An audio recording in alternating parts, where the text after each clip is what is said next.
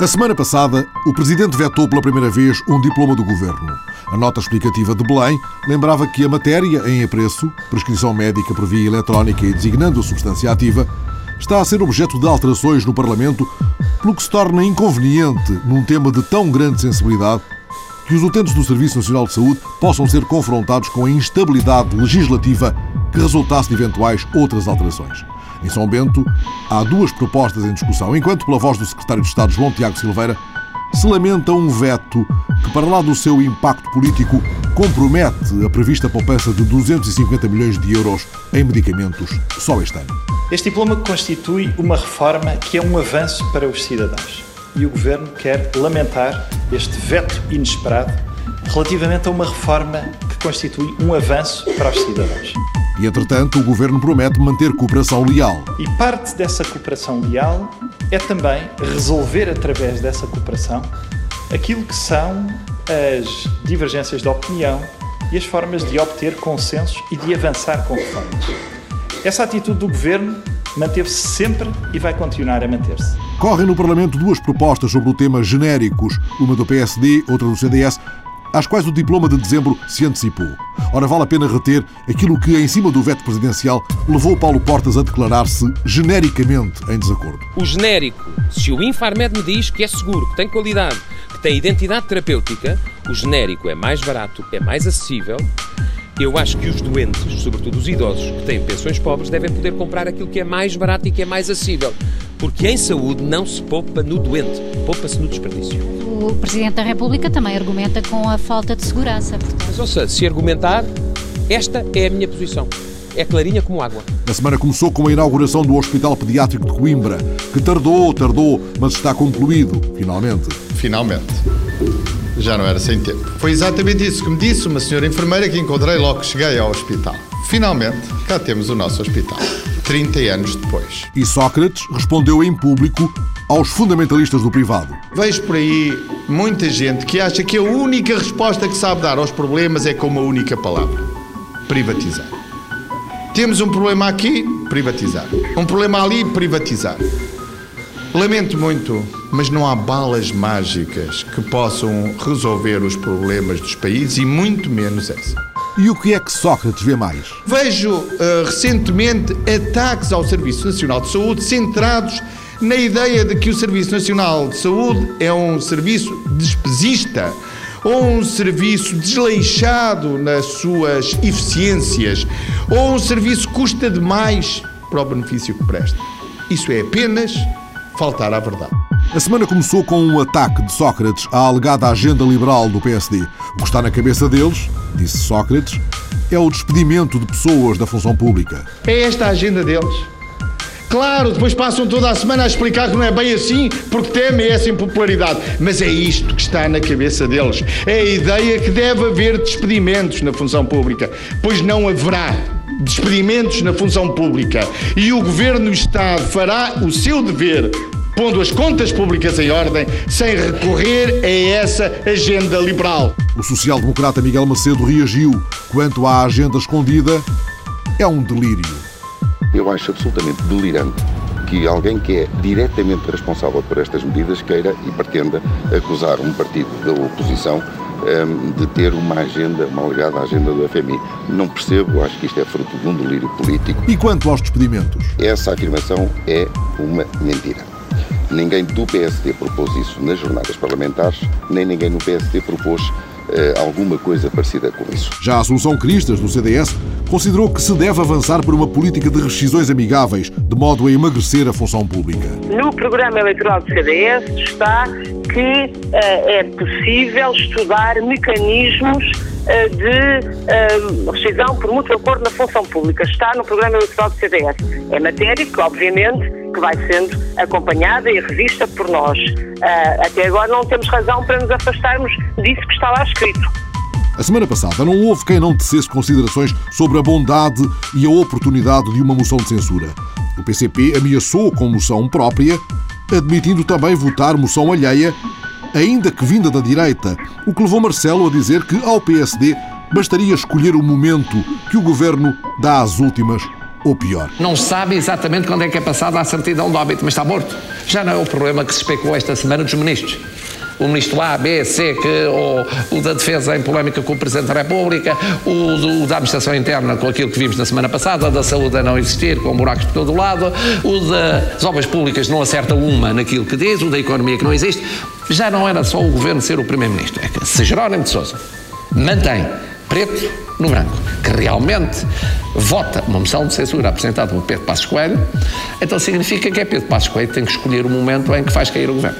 Mas o governo está morto. Mas no debate de quinta-feira à tarde no Parlamento, Francisco Louçã anunciou que o Bloco vai apresentar uma moção de censura daqui a um mês, a dez de março. Se o senhor não apresenta uma moção de confiança, o Bloco de Esquerda apresentará uma moção de censura neste Parlamento. E faloemos, digo-lhe já, faloemos exatamente daqui a um mês, no primeiro dia em que tem uma utilidade prática, porque o contrato social está a ser rasgado, porque há hoje gerações sacrificadas, aquelas a quem foi retirado o emprego, porque há metade dos trabalhadores portugueses que vive de uma forma totalmente precária, porque nós queremos, lamento dizer-lhe, mas é assim que tem que ser dito, queremos parar a política deste governo. Interrogado nessa tarde sobre a iniciativa bloquista, Pedro Passos Coelho não quis comentar. Em Paris, ele demarcara-se já nesse dia daquilo a que chamou esquizofrenia política. Acho que o país não pode estar todas as semanas a encarar essa esquizofrenia da crise política, seja ela suscitada por partidos da oposição, seja ela suscitada pelo próprio partido do governo. Aquilo que nós precisamos é de ação política e de ação governativa também. Menos debate e mais ação. Menos show-off, menos campanha e mais resultados. É isso que nós estamos a precisar. Mas Sócrates reagiu logo no Parlamento, a quente, ao que identificou como Louçã no seu esplendor e comentou depois, no fim do debate.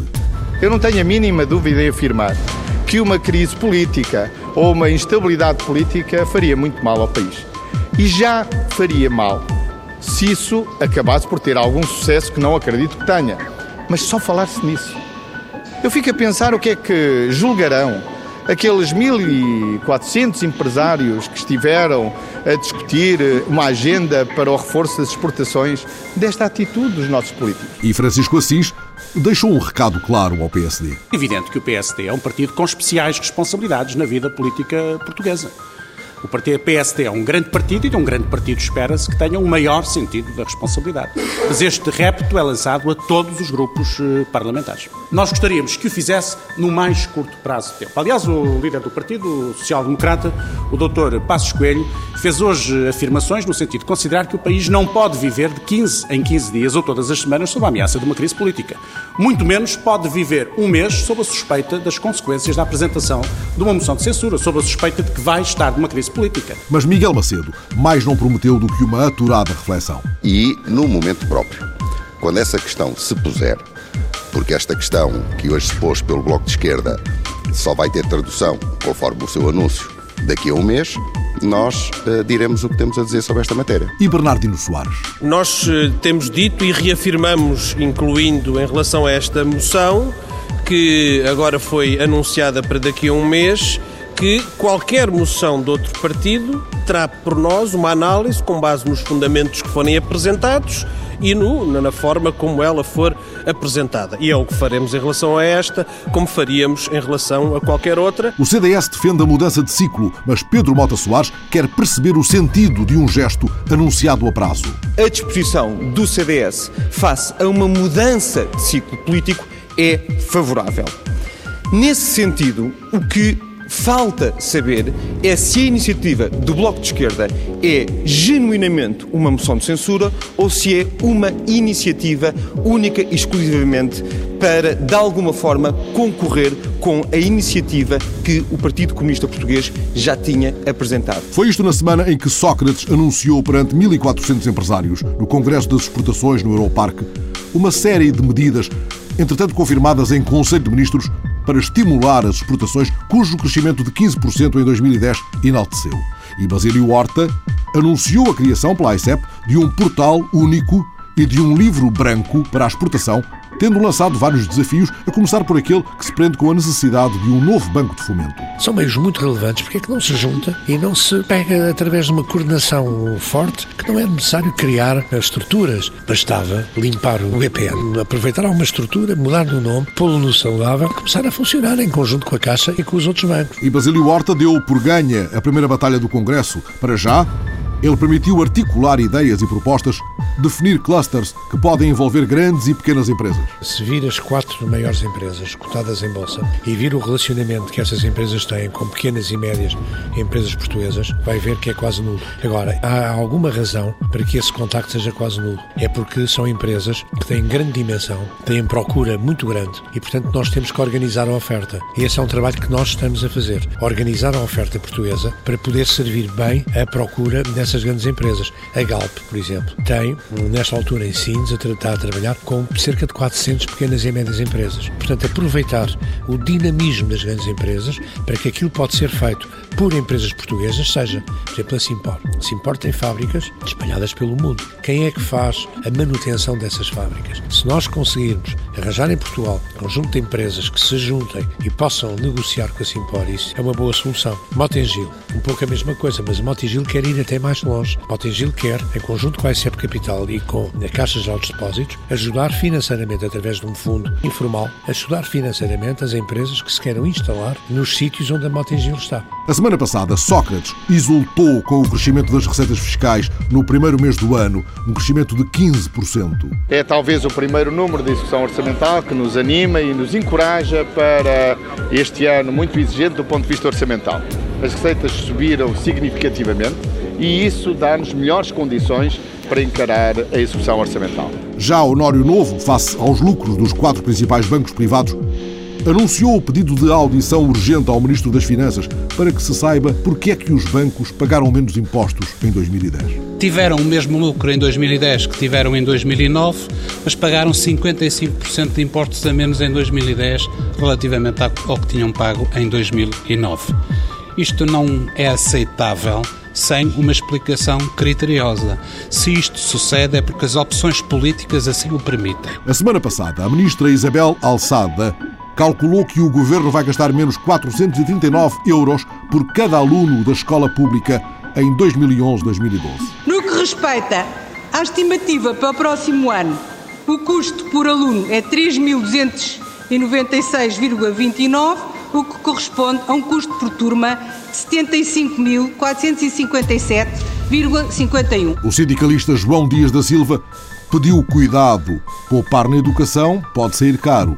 Estas restrições orçamentais na área da educação podem ter um impacto imediato porque a educação passa a custar menos, mas é só no imediato, porque no médio prazo e no longo prazo, a fatura que o país vai pagar por aquilo que vai ser a insuficiência de formação destas crianças e jovens vai ser uma fatura muito pesada. Interrogada na Comissão Parlamentar sobre as garantias de emprego para os professores de Educação Visual e Tecnológica, a ministra recusou a hipótese de despedimento. Nós não vamos fazer qualquer despedimento. Os professores mantêm-se na escola, há muitas atividades uh, letivas e docentes na escola e, portanto, aí as, as direções das escolas poderão fazer o horário tendo em conta uh, a disponibilidade de, de professores de E B T e dos, das outras áreas que têm na escola.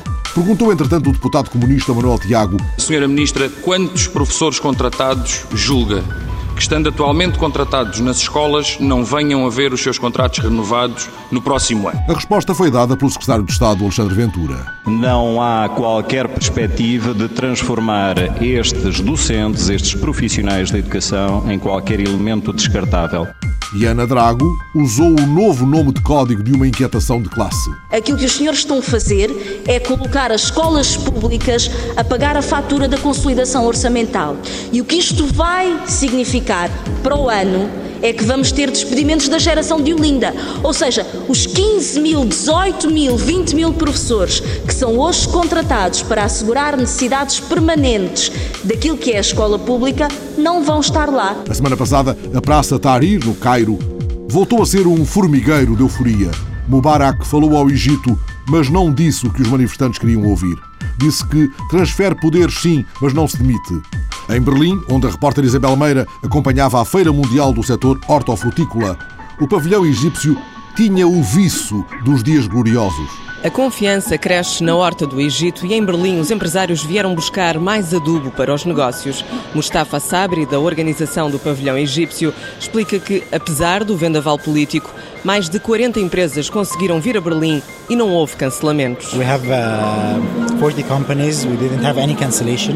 Entre batatas, cebolas, alcachofras e romãs, Mohamed Fahid não se cansa de responder a perguntas sobre o Egito.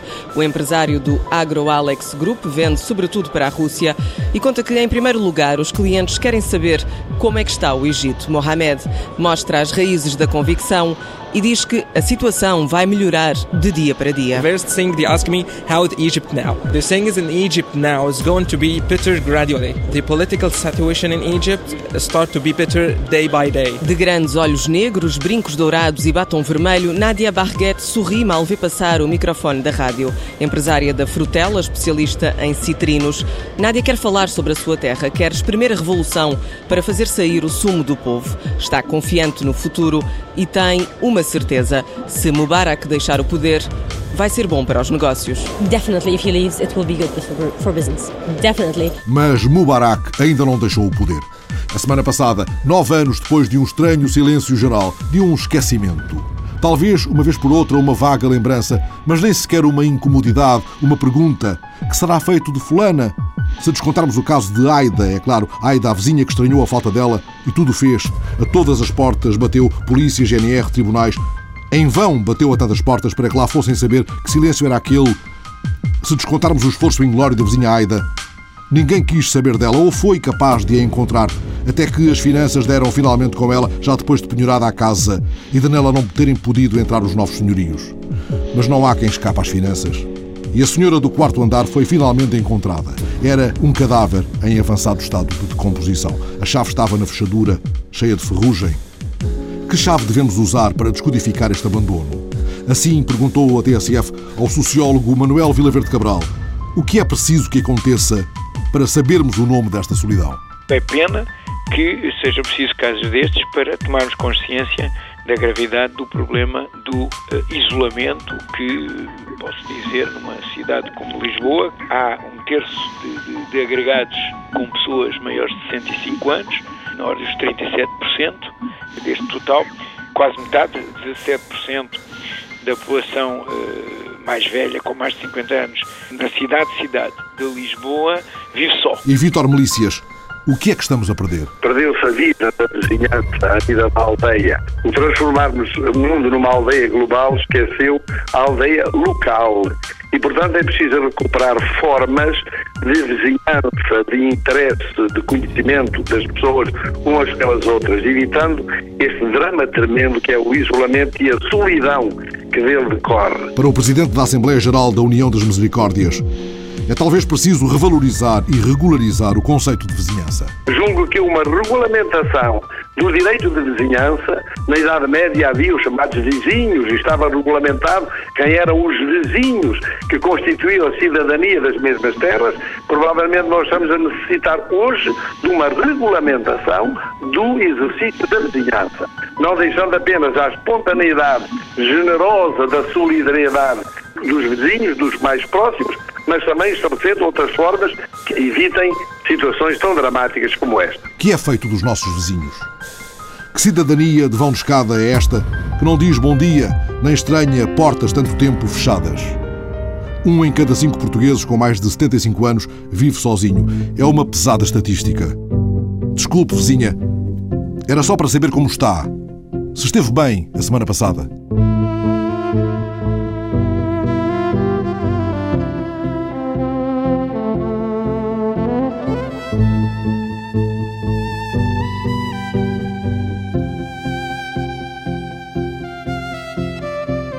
Quantos serão os vizinhos em Olmeda de la Cuesta?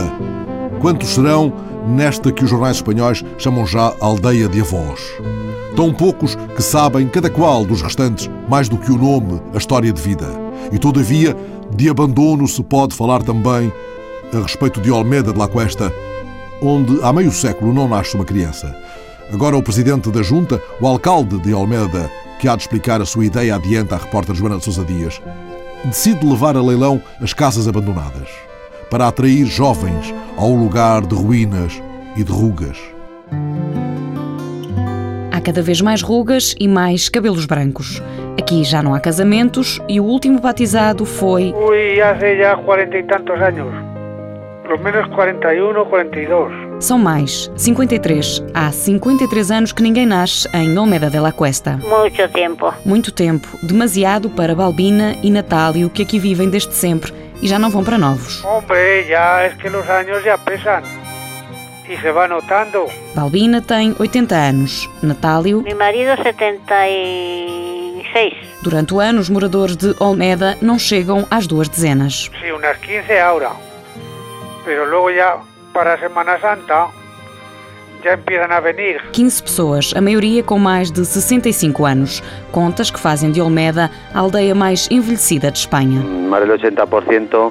Tem mais de sessenta e cinco anos e daí o hecho de que esteja tão envelhecido o povo. Por isso, o presidente da Junta de Freguesia teve uma ideia: leiloar as casas abandonadas da aldeia a preços baixos. A lo mejor mil quinhentos euros, dois mil, três mil, é que não sabemos as quantidades exatas até que nos pongamos manos à obra. José Regacho compromete-se a limpar as casas e os solares para leilão. Em troca... Que o solar, quando se compre o solar, se edifique uma casa em, em um prazo, em prazo ou período de dois anos. O objetivo, cativar os mais jovens. Que quando faltemos os que somos já, pues, se terminaria o pueblo. E assim, pues, pode seguir adelante. Em noventa e um viviam aqui cinquenta e quatro pessoas. Hoje são apenas quinze, mas com energia para dar e vender.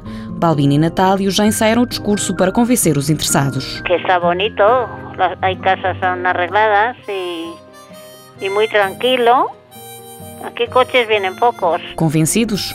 Muitos já estão. Muchísima, muchísima. Lo que pasa es que, claro, lógicamente não vamos a poder satisfazer nem, nem al dez por cento de la, de la gente, ¿me entiendes? É que Olmeda tem tudo para agradar, sublinha o presidente da Junta. Fica a cinquenta e cinco quilómetros de Cuenca, a capital do distrito, e a cento e sessenta de Madrid. Está muito cerca de Madrid, o pueblo está a uma hora e meia. E a meia hora da cidade de Cuenca, que é a capital da província, como te disse. Argumentos não faltam e Natálio não troca. Nem capital, nem nada. Da capital chegaram muitos jornalistas interessados pela ideia. As reportagens vão ocupando o tempo dos vizinhos de Olmeda. Já, já hablo? Sim.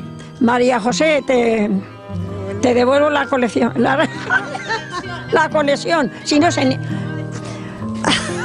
Te devolvo a coleção.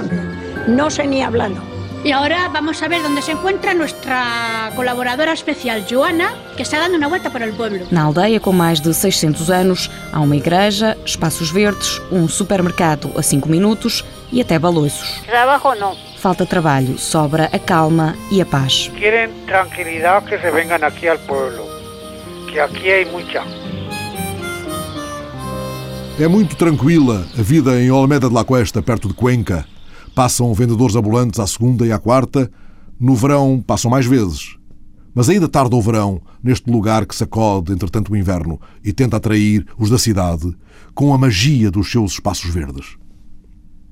E na cidade grande, há quem regue a cidadania como se cuidasse de um jardim.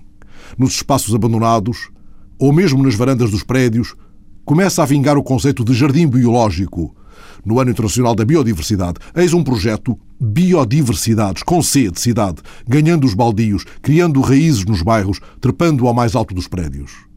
Conversando com Tito Lopes, um dos fundadores deste projeto Biodiversidades, o repórter Ricardo Oliveira Duarte plantou o microfone da rádio como se fosse um manjerico num jardim biológico da periferia urbana de Lisboa. Basicamente, a ideia tem muito a ver com a questão do, dos antigos quintais de Lisboa, que muitos deles eram grandes abrigos de biodiversidade, ou seja, aquilo acabava por abrigar uma série de espécies de fauna que pensa-se que só existe no campo, mas em Lisboa também existe muito.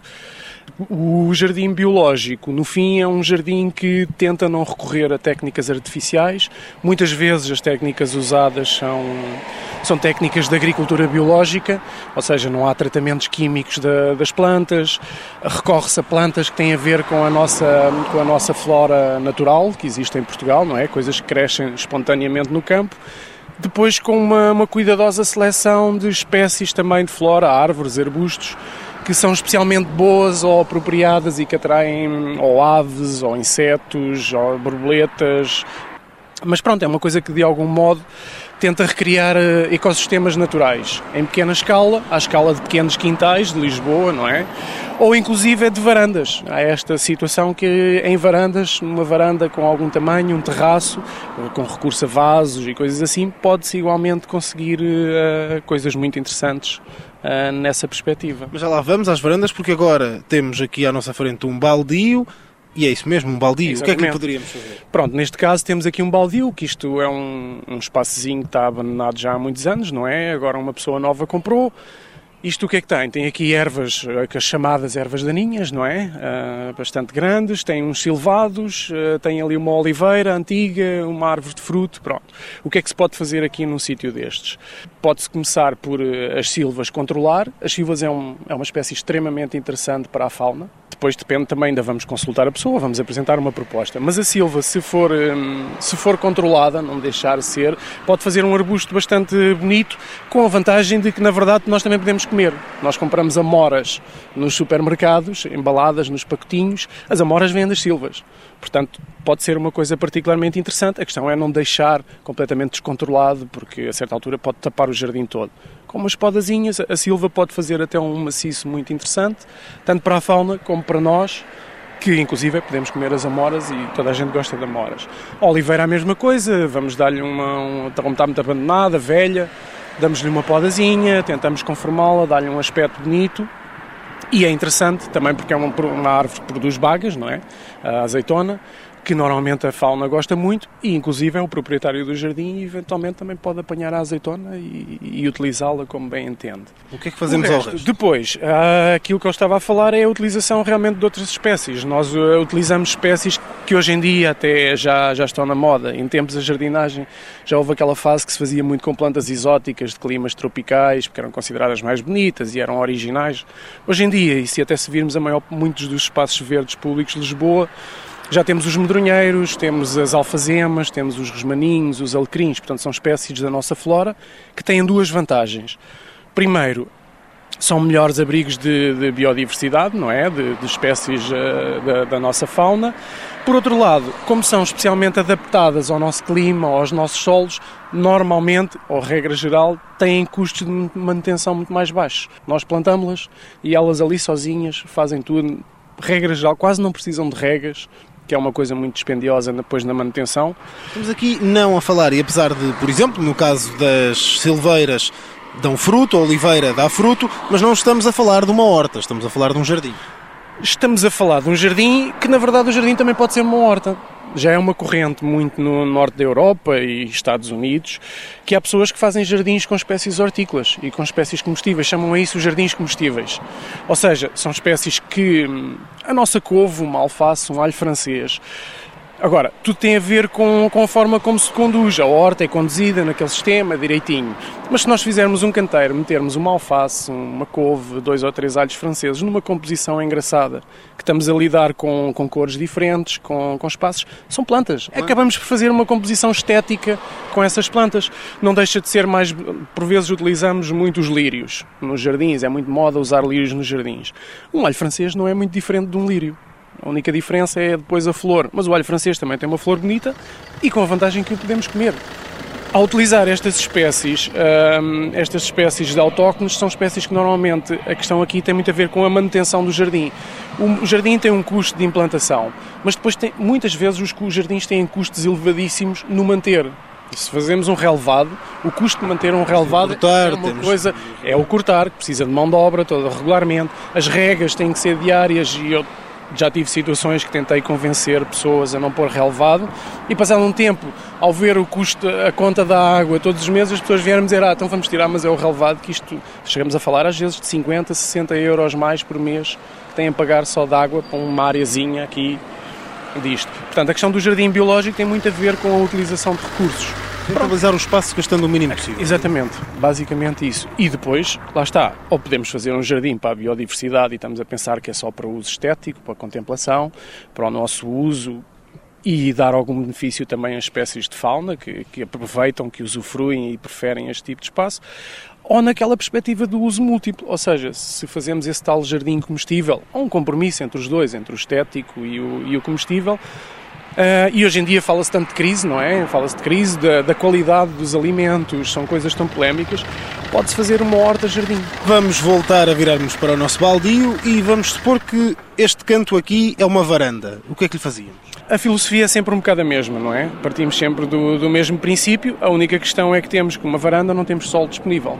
Portanto, o que temos que trabalhar é com, com, com vasos, com floreiras, Uh, com algumas, com algum, algum tipo de estruturas, algumas que estamos nós a conceber, outras que já existem no mercado, uh, que são estruturas verticais, ou seja, permitem a otimização de espaço. São, por exemplo, um caso muito simples, que são floreiras que têm um sistema já próprio, já especialmente concebido para isso, que se encaixam uma nas outras, ou seja, estamos a trabalhar, a pensar num contexto não de usar espaço horizontal, porque ele é limitado, mas espaço vertical e de otimizar esse mesmo espaço. O que é que poderíamos ter na nossa varanda? Na nossa varanda podemos ter praticamente tudo o que podemos ter no jardim, tirando árvores muito grandes, não é? É difícil meter um sobreiro, ou uma azinheira, ou uma oliveira numa varanda. Aliás, uma oliveira é possível, é possível meter uma oliveira dependendo do tamanho. Mas a ideia aí já é usar, utilizamos muitas aromáticas, as alfazemas, os alecrins. Hum, Depois podem-se usar algumas espécies arbustivas, um medronheiro num, num vaso grande, é uma espécie que cresce, tem um, tem um aspecto decorativo muito interessante e é ótimo para a fauna, porque tem aqueles frutos, e mesmo para nós, que também gostamos de comer aqueles frutos. Os morangueiros é uma, é uma espécie que utilizamos muito também, e lá está. Isto acabamos por andar aqui um bocado em círculos nesta história. Eu acabo por referir muitas vezes o morangueiro, as ervilhas, por exemplo. A ervilha é uma, é uma trepadeira, funciona como uma espécie de trepadeira e nós normalmente estamos habituados a ver só a ervilha no, no, nas lojas, não é? E comemos a ervilha, mas a planta é uma planta extremamente bonita. É uma planta que se pusermos numa floreira vertical, ela cresce muito, tem tendência para pender, dá umas flores brancas simples, mas muito bonitas e que tem um aspecto decorativo muito, muito interessante. Depois temos as madressilvas. As madressilvas são interessantes porque também são muito bonitas e atraem alguns tipos especiais de mariposas noturnas, de, de, algumas delas com, que, que estão em, ameaçadas de extinção, que depois afetam os morcegos que também comem essas mariposas, porque a natureza é uma cadeia. Quando falta um elo, fica solta, fica sem efeito e perde a força toda. Quando falta um elo, quebra-se a felicidade que sustenta o jardim. Como no poema de António Ramos Rosa, no Volante Verde. Consideremos o jardim, mundo de pequenas coisas, geometria que respira, errante e ritmada. Como no poema de Ramos Rosa, somos pequenas folhas na felicidade do ar. Alexandrina Guerreiro, Joana Sousa Dias, Erlander Rui, Ricardo Oliveira Duarte, Fernando Alves.